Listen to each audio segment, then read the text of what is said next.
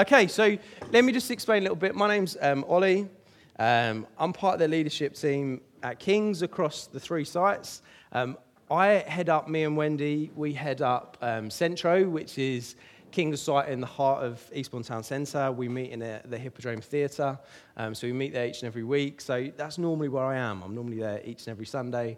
Um, and yeah, obviously it's really nice for a week to be able to come over here instead. So I've left my team just getting on with it at the Hippodrome, which is great. Um, but yeah, to be here with you, I've obviously been around the church for 14 years now. Actually, is it 14? God, it's 14 years. Wow. Um, and so, yeah, I've kind of seen Seaford's journey and been here from the beginning. So it's really nice to join with you. And I just love that time of worship. It was so good. I think while I was sitting there, I was just struck the whole time thinking, it is ridiculous that God sees me as one that is worthy of winning, one of purchasing. And my voice is terrible. Like, if you stood anywhere near me, I'm so sorry because I sing quite loud. Wendy always says, You sing quite loud and I haven't got the best voice in the world. But as I sing, I think, How is it that God is hearing a beautiful sound that is coming out of my voice? Um, but He does. And He take something that I just, I just know that all that I give is very little and insignificant, and yet God turns it into something beautiful and something worthy of praise, and He loves it, and it's a trophy. It's better than this pile of plastic that sits at the front. Well done on winning it, by the way. Um, but yeah, God sees us as trophies that are worth winning and purchasing and fighting and dying for, and that's amazing. What an amazing truth. Um, okay, so we're, we're going to start um, kind of a new series this morning.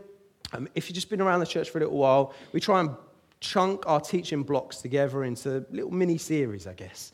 Um, a bit like, hey, the West Wing's there, and you've got little series that are there, and you're going to have 12 weeks, whatever. We're going to do a little mini one on citizens thing.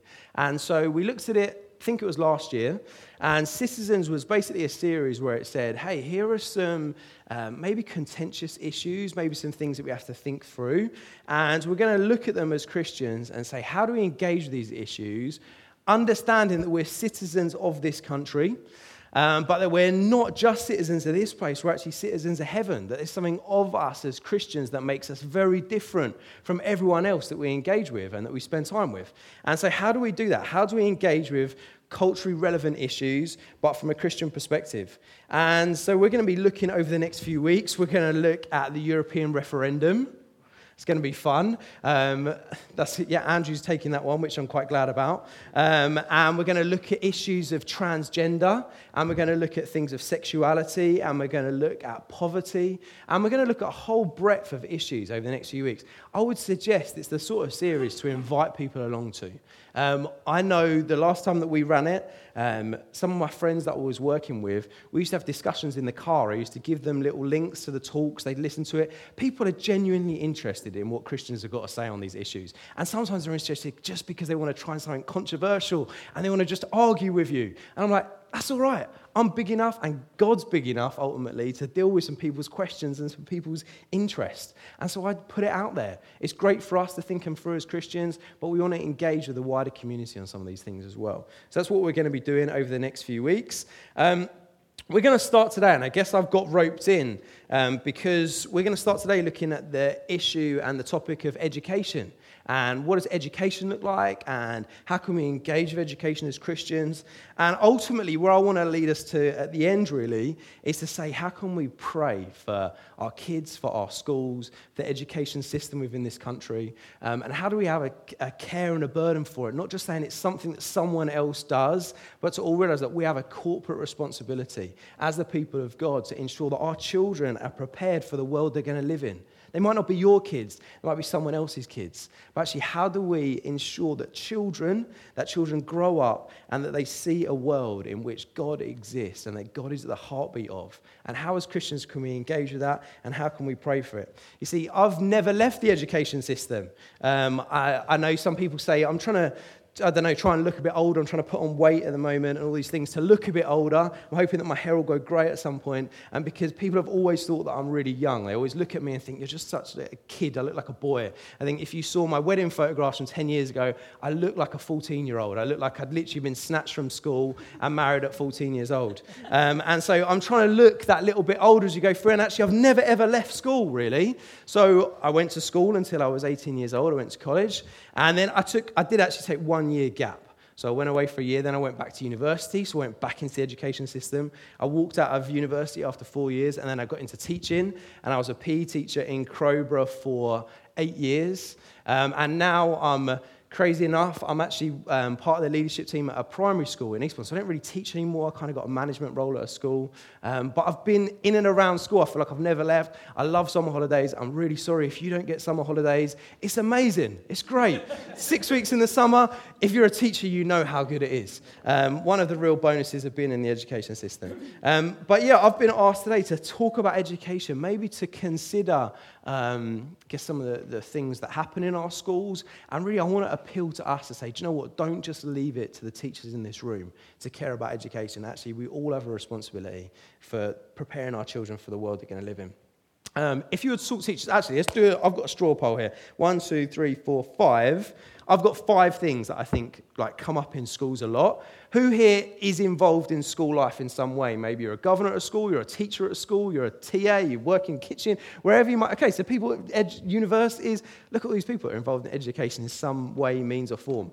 Anyone, give me some hot topics that come up at the moment in education. Who wants to give us some hot topics? We're not going to answer them. We don't worry, it's not question time. Just want some things you're going to chuck out. Oh, forced academisation. That was big in the news the other day. Um, so, the idea they're trying to privatise education and trying to make every single school, whether it's primary school, whether it's tiny schools with only nine children in it, no longer part of county councils and have to instead be part of big academy chains and they get privately funded by, I don't know, entrepreneurs or some sort of businesses that are involved. And so, academisation, trying to force schools into that, definitely a massive issue that's in school at the moment. Anything else? Yeah, so like looking at the way SEN provision. So my job specifically, actually, alongside SEN, I look at children from disadvantaged backgrounds, from poor backgrounds. And the idea is that the government basically says, let's give schools extra money for kids that are from poorer backgrounds and try and make sure that we can narrow the gap so that it's not just children that are massively affluent that do well and get highly successful jobs. Actually, there's statistics that show that kids sometimes from these pupil premium backgrounds, like free school meals that are involved and stuff, they end up being about four times more likely to go to prison than they are to go to university. And so, statistics like that, the government says, let's chuck money at schools because money's going to try and help and make sure these kids get life opportunities that other kids from more affluent backgrounds get. So, another big thing that kind of crops up. Anything else that appears? Tuition fees at university, yeah. Again, kind of that fits, I think, into the privatization of education. People have got to pay, you've got to be affluent in order to afford education, to be able to get into a, a good school or a good college or a good university. You've got to pay the right money to be able to do it. And make it harder and harder for people maybe to be able to access that level of education. Yeah, assessment, massive at the moment, standardized, national standardization of scores, and saying, hey, it's not about having all these levels and grades anymore. We're in a world without levels, if you've heard that. And so we're trying to say, actually, what are national standards? We want kids to get to these national standards. We want every kid, by the time they get to the end of school, to be this good at English and this good at maths. It's basically the focus. As long as you're good at English and maths, don't worry about anything else, because they're going to be the thing that's going to carry you through life. Um, you could have other things that are there British values. It is crazy how much emphasis is now placed on British values in school. We have to talk about British values. We have to put posters up around school of British values. How do you become British? How are you British? What does it mean to be British? We have to talk about democracy and, and um, what's some other things that are in there? Um, can't even remember. There's five of them. I'm clearly not British enough because I don't know the British values. But it's trying to hammer that into our children and say, what does it mean to look like a young Brit growing up in this country? And actually, I love school, and it's got all its faults and failures and things that frustrate us. And you sit in a staff room for 10 minutes and you hear how annoying schools can be for people. But ultimately, the reason I love it is because it gives us an opportunity to engage with kids and to prepare them. This is a phrase I want to keep coming back to preparing them for a world they're going to live in. It's a chance to get alongside young minds, inquisitive minds, and, and shaping them and, and affecting them and preparing them for a big wide world they're going to live in and function in and grow up in. And actually, if we just hand that over to the state and say, hey, it's your job, you just get on with educating kids, don't worry about it, actually, we're missing out on a huge opportunity to affect and influence our children. You see, education isn't just something that happens in schools. Actually, this morning we were educating children. We were actually educating each other in the way that we sing, the way that we contribute, the way we bring words, the way we talk about the prophetic in our meetings, the way that we say, hey, God's just going to show up here. Part of that is educating, it's teaching people, it's saying, look, God can do things. It's more than just getting facts into my head, it's about learning about the way that I can live, what I can expect, that God might actually be alive, that God is real, and that Jesus is alive, and that He can change lives. And actually, everything that we do is continuously educating those that are around us. Kids are sponges. If you spend any time with kids, they're continuously drawing in information. They're being taught by the way that they see things, by the people that they see sitting on the bus next to them, by the stadiums that they end up in. I took my little boy to a football game for the other day. He was educated at a football game, believe me. Um, and when he was there, and all of it is teaching him and learning things as he is there. As John's playing his guitar and his boys are standing next to him, they're being educated and taught something of God. And church is a great way of doing that, but it's not just for this room that we as Christians have got a responsibility to educate children. So we've got a responsibility to educate children within the wider society that we find ourselves in, whether it's in schools, whether it's in our streets, our neighborhoods, our roads, our shops, wherever we find ourselves, we can educate those that are around us. Um, I want to start off by telling you my favorite three stories from school. So I've got three really good stories, and I love them, and it's partly why I love school. So number one story, this is up there, like one of the best stories ever. And so I went skiing with a bunch of kids, taking them uh, on the ski slopes, and I got a little boy called Herbie. And Herbie already sounds like a legend, doesn't he? Like, if you've got a name Herbie, you know you've got to be a bit of a legend. Um, and basically, he was a little bit like an Ewok. Like, if you've seen Star Wars, he used to wear this little furry hat in the winter, and he was really short. And he used to run around school with a bag bigger than him, and he'd like run around, and it, all the kids would pick him up. He was like a little school mascot that would be there. And so I take him on a school ski trip, and basically, he's 14 years old, but he's probably about this tall, and so he, well done. What reactions? God, you can tell you're a dad with kids, with boys, can't you? That good at reacting. Um, and so, yeah, so I take Herbie skiing, and everyone else, all the other kids, are skiing on the slopes, they're shooting all around, and Herbie's too small to ski with everyone else. And the instructors basically say he's got to ski with the kindergarten. So he's got to ski with five, six year olds, and he's 14 years old. And so he had to go inside a hoop, and the ski instructor would ski holding this hoop, and Herbie would just stand there. Herbie loved it. Like, don't pity him. He loved it. He was like a celebrity down the slopes, like, look at me, I'm with all these kids down here. He loved it. But it meant that basically everyone else stayed out skiing until four o'clock in the evening. Herbie was finished by two o'clock because all the younger kids they have a short session. So we as teachers took it in turns to spend the evening with him between two and four until everyone else got back. So I go to the hotel with him. I'm sat there. I buy him a portion of chips, and he loves mayonnaise. So he's literally got more mayonnaise than chips, and he's eating away. And he basically says, Mr. Stevens, can we play I Spy? And I was like, okay, strange. I wasn't expecting that with a 14 year old, but fine, let's play I Spy. And so he stands there and he goes, right, I spy with my little eye something beginning with P. And I'm looking around, I'm like, plate. No, not plate. Um, post. No, not post. Um, pot. No, not pot. And I'm going on for ages, like literally up to two, three minutes playing now. I'm thinking, I'm running out of peas. And I was like, Herbie, I don't have a clue what you're talking about. And he looks at me and he points up to there's all these stuffed animals on the shelf up above it. It's like an Austrian ski lodge. So all these animals they've hunted. Sorry if you don't like that. Um, but they've stuffed them all around the top. And he points up to one of them and he goes, Look, it's a panda there's a badger that has been stuffed in the top, but because it's black and white, Herbie presumes that this animal is a mini panda that's there. And I remember getting down, I was like, Herbie, this is not a panda. He was like, it's black and white, of course it's a panda. And I was like, oh gosh, okay, this is what we're working with. So, number one story Herbie's I Spy, incredible. Um, second one, so PE teacher for a long period of time, and I took, especially year seven boys, was a nightmare taking them to play cricket um, because basically never really played cricket before, weren't a massively posh school, so they didn't have whites, didn't have the proper equipment, they just have to borrow what they could. So I've got a boy, Will, really natural sportsman, really good hand eye coordination, but does not have a clue how to play cricket. And I thought, it doesn't matter, he's part of the football team, he'll be good at playing, let's just get him along. So he turns out, he comes out to bat, and I'm umpiring in the middle. I can't get them all ready, but they're having a they're just being a nightmare. They're running up and down the sides. And I'm like, Will, you're into bat. Come on, come over. And so he runs over and he's got the cricket box. If any of you know, so the box is the bits meant to protect yeah, the important bits for a man. And so he's got this box and he's holding it and he's like, What's this? What am I meant to do with it? I'm like, It's there. You've got, you've got to wear it so that if the ball hits you there, you're protected. And he's like, Okay. So he puts it in. And he comes out to bat and his pads are too high and he's like coming, he can't even walk properly. And the box drops out his trouser legs because he's got, he's got boxes on. So all of a sudden now, every time he runs, the box drops down his legs and he's kicking this box around the floor. And I thought, right, so this is a little trick of the trade. If you ever find yourself with year seven boys, what you have to do is I said, right, take your sock off. So he takes his sock off. Okay, now tuck it, put the box inside the sock. Okay, he's done that. And then he had to put it inside his trousers, but then tuck the sock over the front because then it works like a little, like, holds it there. And so now he's running around playing cricket with a sock hanging out the front of him. Oh, it was just hilarious. He ended up actually being our top scorer for the game. And all these other boys, it was quite a posh school we were playing against, were like shocked. This boy running around, doesn't even know how to put equipment on. Again, very, very good story.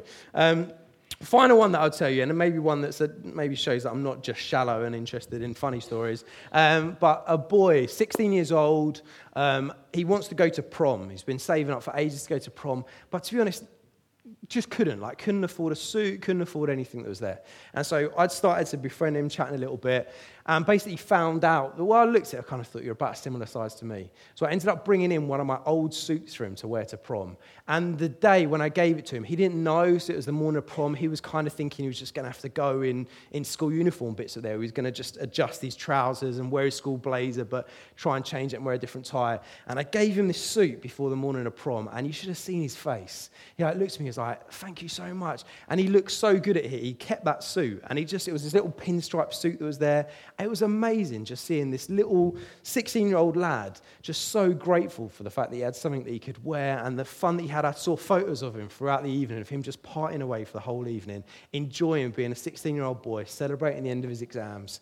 And just to feel an opportunity to be part of that and contribute into that is massive. And actually, if you're involved in schools, you'll have your own stories like that. School's an amazing place, full of stories, full of life change that you can see. It's, it's one of the most exciting places I think you can find yourself working. Um, and to be honest, that's why I love education. I love the school system that we find ourselves in because the opportunities it gives us to spend time with young people. Um, and ultimately, in all of it, the big thing that I've found is that people always say, yeah, but as a Christian, you can't really act out your faith there. I think that's a load of rubbish. I get to demonstrate the fact that I'm born again, that I can put my trust in Jesus Christ as my Lord and Savior every single day. The way that I approach the lessons that I teach, the way that I, the way that I tell children off sometimes, the way that I have to discipline them, the way that I forgive them in the things that are happening, the way that I build friendships together, all of that can demonstrate and model something of the kingdom of God.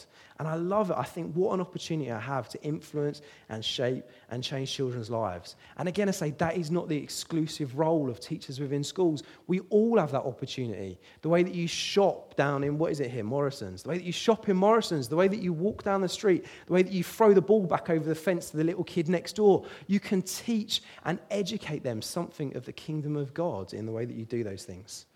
You see, and you'll, you'll, I guess you'll pick this up to be honest, I couldn't really care less about PE. I couldn't really care less about maths and English. I think they're great things, but for me, education is not just about memorizing facts. I don't want kids to come out of school just having a whole bundle of facts they've crammed into their heads. I want them to instead have their minds open to question and inquire and create and find beauty in the things they find around them. Because actually, in doing that, it's a chance to help them explore the big question why. How annoying is that question, why, from kids? It is one of the most annoying questions in the world. When kids are like, why? But why? But why? Why have we got to do this? Why have we got to go there? Why have we got to go to this? Why is that happening? Why is he saying that? Why is this going on? Why, why, why the whole time? And it can be an annoying question, but actually, I love it as a question because it creates inquiry. And actually, how many of us here are Christians because you at some point asked the question, why? Why am I here? Why is this happening? Why are they suffering? Why are they still happy? Why are they still trusting in God? Why is one of the best questions that leads us towards God. Because when we start to question, rather than just saying, okay, I'll accept everything that I hear, as you start to question and inquire and discover, God reveals himself. I want kids to ask the question why. I want them to inquire. I want them to explore the world they're going to live in. I want them continuously to be saying, why? What's this about? Why is that happening? Because you know what? I know that God provides answers. It's true, isn't it? God provides the answers to so many of those why questions. So I want kids to be safe and confident to ask those questions why, because ultimately I believe it will lead them to God. The more they inquire, the more they ask, the closer they're going to find themselves to God. See, that's why I've ended up doing it a bit through. I've taught a bit of PE in my time, I've taught a bit of science, I've taught a bit of maths. I've ended up all over the place. I don't really care where I am in school as long as it's a chance to spend time with children and encourage them to ask those questions and discover and find beauty in the world around them. Then actually, that's the opportunity to prepare them for a world that they're going to live in. Right, I just, I'm going to scatter in a few verses here. We haven't got them on the slides behind because they're, they're quite short. Um, but just a few verses that I think can help think through this idea of how we educate our children. So, number one would be Paul writes a letter. And so, Paul, writer of a lot of the New Testament, incredible uh, kind of salvation story where he just powerfully encounters and meets with God, writes this letter to the church in Ephesus um, in Turkey. And as he writes them, it's Ephesians 6, verse 4. And he's writing in this whole passage about how slaves and masters should relate to each other, how wives and husbands should relate to each other, and how parents and children should relate to each other. And Paul says to them this Do not provoke your children to anger, Ephesians 6, verse 4, but bring them up in the discipline and instruction of the Lord. Paul's trying to say to, to, I guess, parents predominantly, but I think actually we can say it to us as a wider audience as well. Actually, for us, this is really trying to get me, isn't it? I'll hold it there. Um, yeah, Paul's trying to say to them as a wider thing look, don't provoke your children to anger. Don't stir them up just to be angry and wind them up, but instead bring them up in not just discipline. So often, I guess as adults, we often feel like our main primary purpose is the discipline to teach right or wrong. Do this, don't do that. Do this, don't do that. Don't do that, stop that, don't go there. Don't touch this. Don't do that. Do that. That's good. That's bad. Don't do this. That is what parenting or talking to kids a lot of the time feels like. And you can feel like your world is stuck in discipline, discipline, discipline. Actually, Paul goes further than just discipline. He says, instruct them in the ways of the Lord. There's something more than, than discipline there. The word that he uses paideia, and that paideia of instruction is more than just disciplining them, it's teaching our children what is good, what is beautiful, not just what's right or wrong, but how God's knitted things together, how God's made things. And you know what? Every opportunity you find yourselves with children is a, is a chance to instruct them and teach them and educate them. Actually, this morning, as they're sitting here, we can teach and instruct and educate as they're sat amongst us. Like I said, while you're shopping, while you're down the shops in Morrison's, while you're walking in the park, while you're walking your dog, all of those things, wherever you find yourself, provide you an opportunity not just for right or wrong, do this, don't do that, but to instruct them and teach them what is good and true and beautiful about the world that God created and that we find ourselves in. You see, that's why I believe that education is so much more than just learning facts. Learning two plus two is four, learning my times table, learning what crazy spelling test they have to do now at five years old and try and learn how to spell stuff. I think it's crazy. It's more than just the facts that we learn, it's about the people that we are, the people that God's created us to be.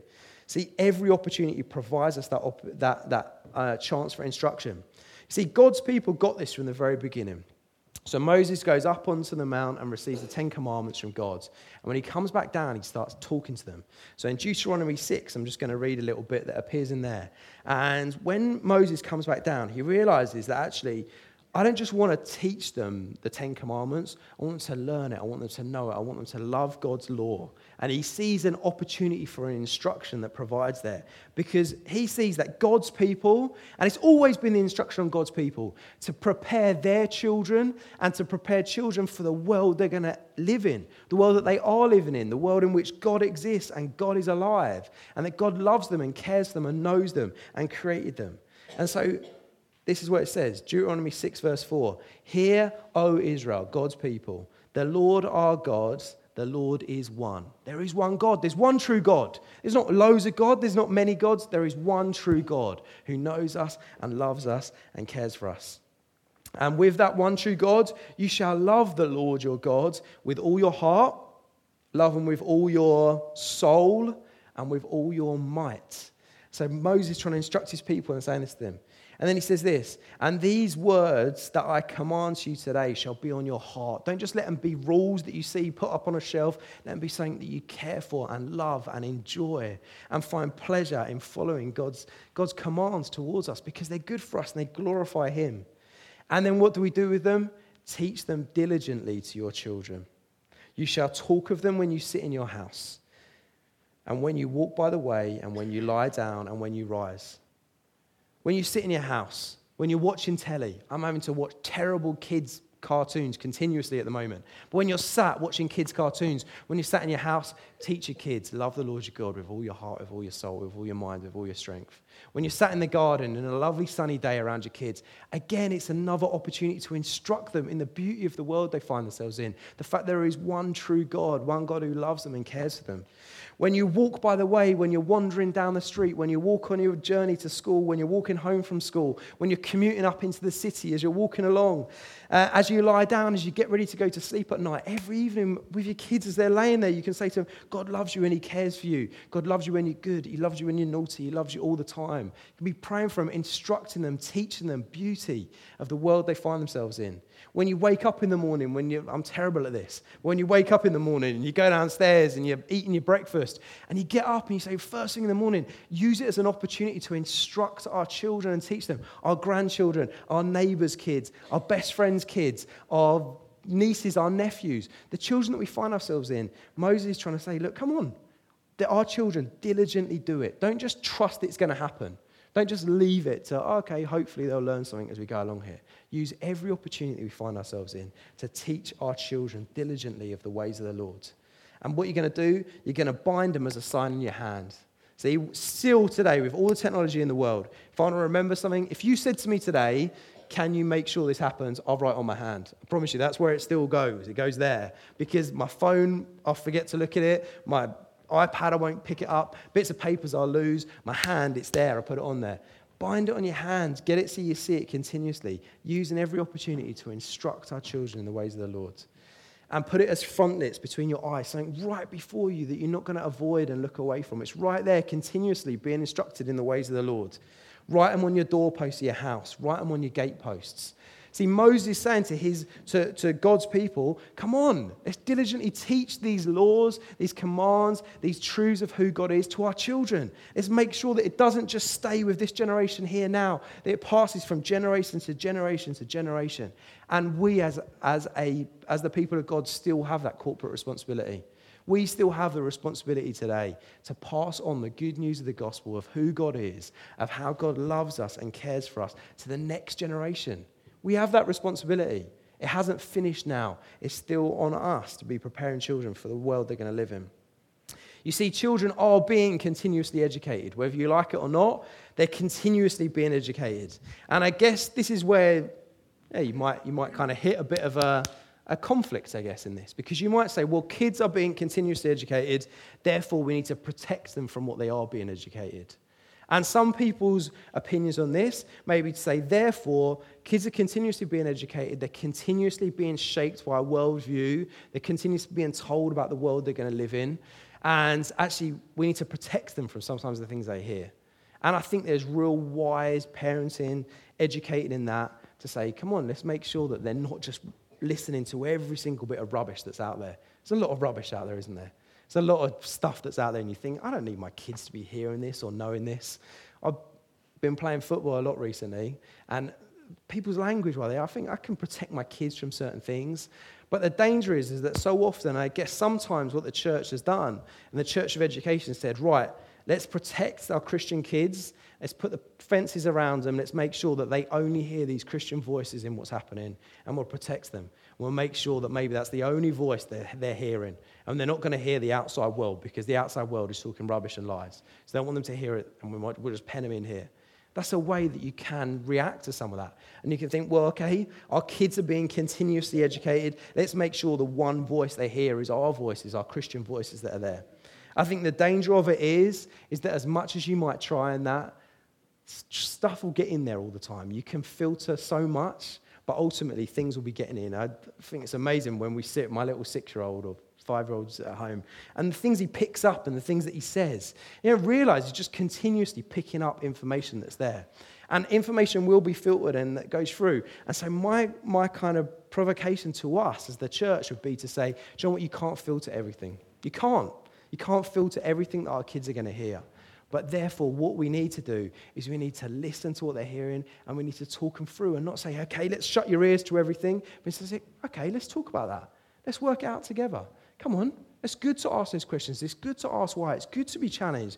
Why has that person got a mummy and a mummy? What's going on there? Talk about it. Not just shy away from it and say, oh, school will talk to you about that at some point. But no, as Christians, feeling a responsibility to talk to our kids and to teach them through the things they're hearing, things they're being taught, the things they're learning about the world they're around. Because the scariest thing is the thing that I really don't want Maybe it's just my, for my own kids. But the thing that I don't want is for our children is just to believe that God's and that Christianity is just something that is a tag on to the worldview, to the education they're receiving.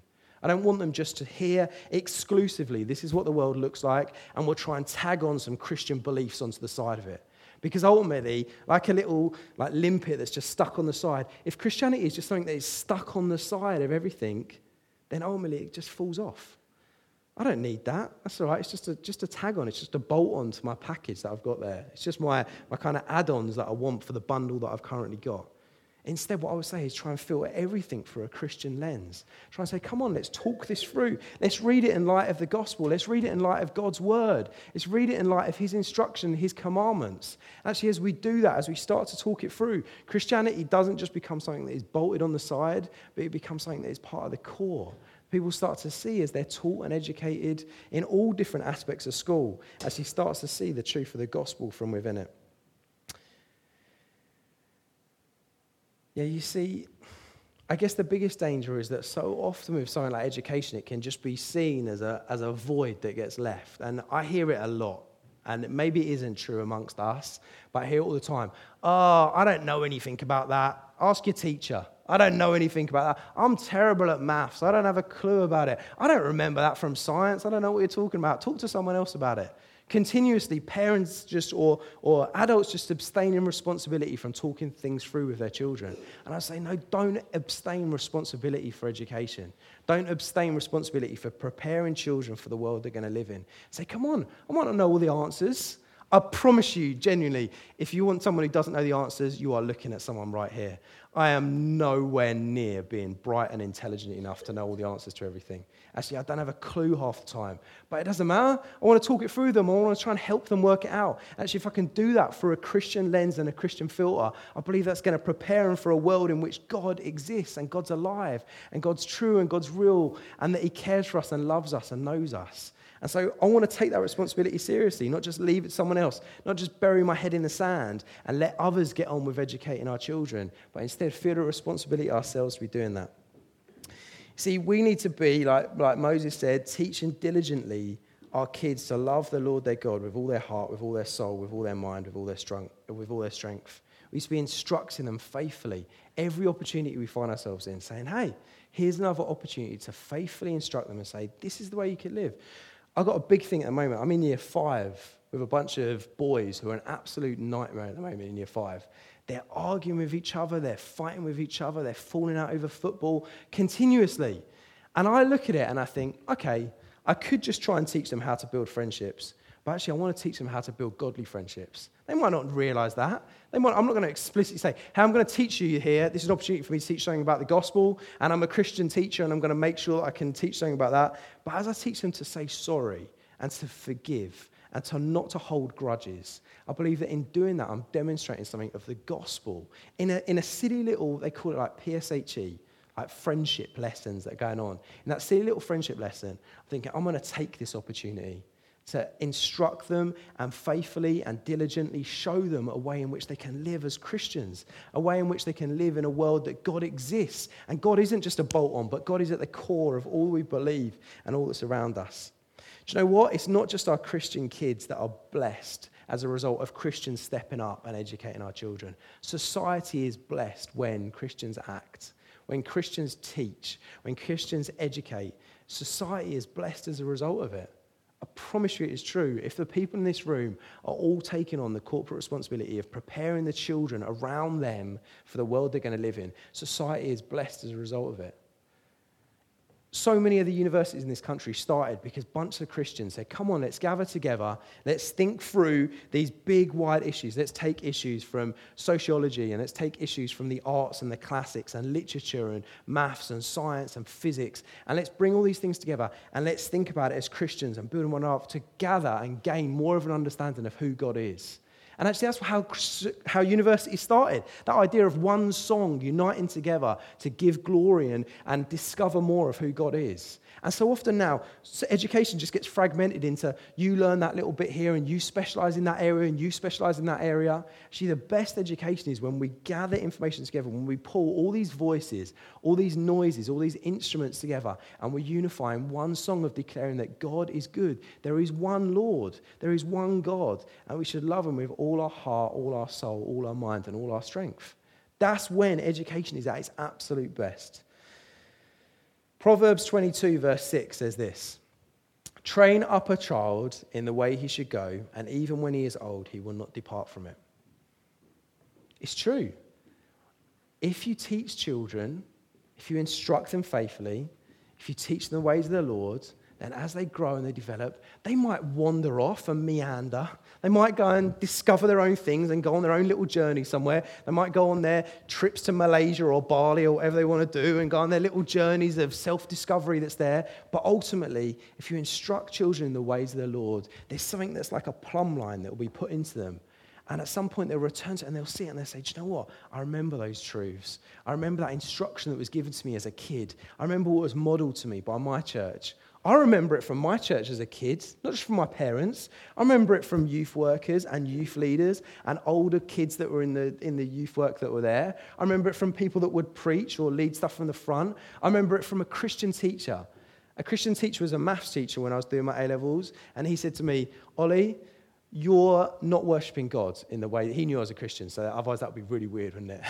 he said to me, I know you're not worshipping God in the way that you're doing your maths A level. And I was like, okay. He said, You're brighter than this. You're failing your maths A level because you're not trying hard enough. And that's not worshipping God. That's not giving God the credit that he deserves for the, edu- for the brain that he's given you for this maths A level. And actually, I remember that. That struck, that stuck with me because train a child in the way he should go, and when he's old, he won't depart from it. When you hear truth, when you're educated in truth, it sticks with you, it stays by you. Memories from childhood last through the rest of your lives. Don't give up those vital years of forming and preparing them for the world they're going to live in, because if we miss it, it's gone. Actually, we have an opportunity in which to do that. See, I'd say this as well. We might often feel that a Christian worldview is being silenced. We might feel that actually people don't want to hear what Christians have got to say to stuff anymore. I think that's funny. I think that's really funny that people would say, it's being silenced, it's being silenced out. If you've ever tried to silence thunder, it's not going to happen. Thunder, when it erupts, it can be heard. You might have a lot of other noise that's going on. You might have a lot of things that are distracting you from it, but ultimately you hear the noise of thunder. You can't help it. The truth of who God is, the truth of his commandments, the truth of his gospel, it can't be silenced. You could have people try and make all their own noise. Anyone can make as much noise. Promise you, it's not going to be anywhere near close to the truth of the gospel that resounds like thunder and shouts across and will be heard from generation to generation. As much as you might say the Christian worldview is being silenced and snuffed out, and people don't want that within our education system, I laugh. Because I say, do you know what? God's truth of who he is and what he's done will be heard and will resound as Christian, as Christian men and women like us in this room act, as we teach, as we care for our kids, as we prepare them for the world we're going to live in. It won't be silenced. It will be heard. It will be a noise that will rumble on. People might say, We don't want you talking on this issue. We don't want to hear what Christians have to say about that. Fine. You can say that all you want. I know that God's declaration of who He is, if I'm not saying it, those trees out there will be shouting it. The mountains down the road will be shouting it. The stones will rise up and start shouting it as well. I can throw my lot into shouting out and declaring the one song of who God is and what God has done. See, it's a mighty truth that will never be silenced. I actually want us to finish the day by doing, it's a bit of a strange thing. I, I didn't check it with Jez, but that's all right, I'm sure. Um, I actually want us to pray for our kids. And so I don't know if someone could just go grab our kids' work. I don't know what time it is. Yeah, it's about now, perfect. Um, but when they come back in, I'd love us just to get, so families to be together and actually just pray for our children here and now and to pray for them and pray for the world they're going to live in and say, we want to teach them and instruct them faithfully. We want to model to them something that is good and true of the gospel that we know to be true. We want them to model to them something of the God who loves us and cares for us in the way that we teach, in the way that we act, in the way that we walk, in the way that we work, in all those things. So it would be great to be able to do that and pray for them.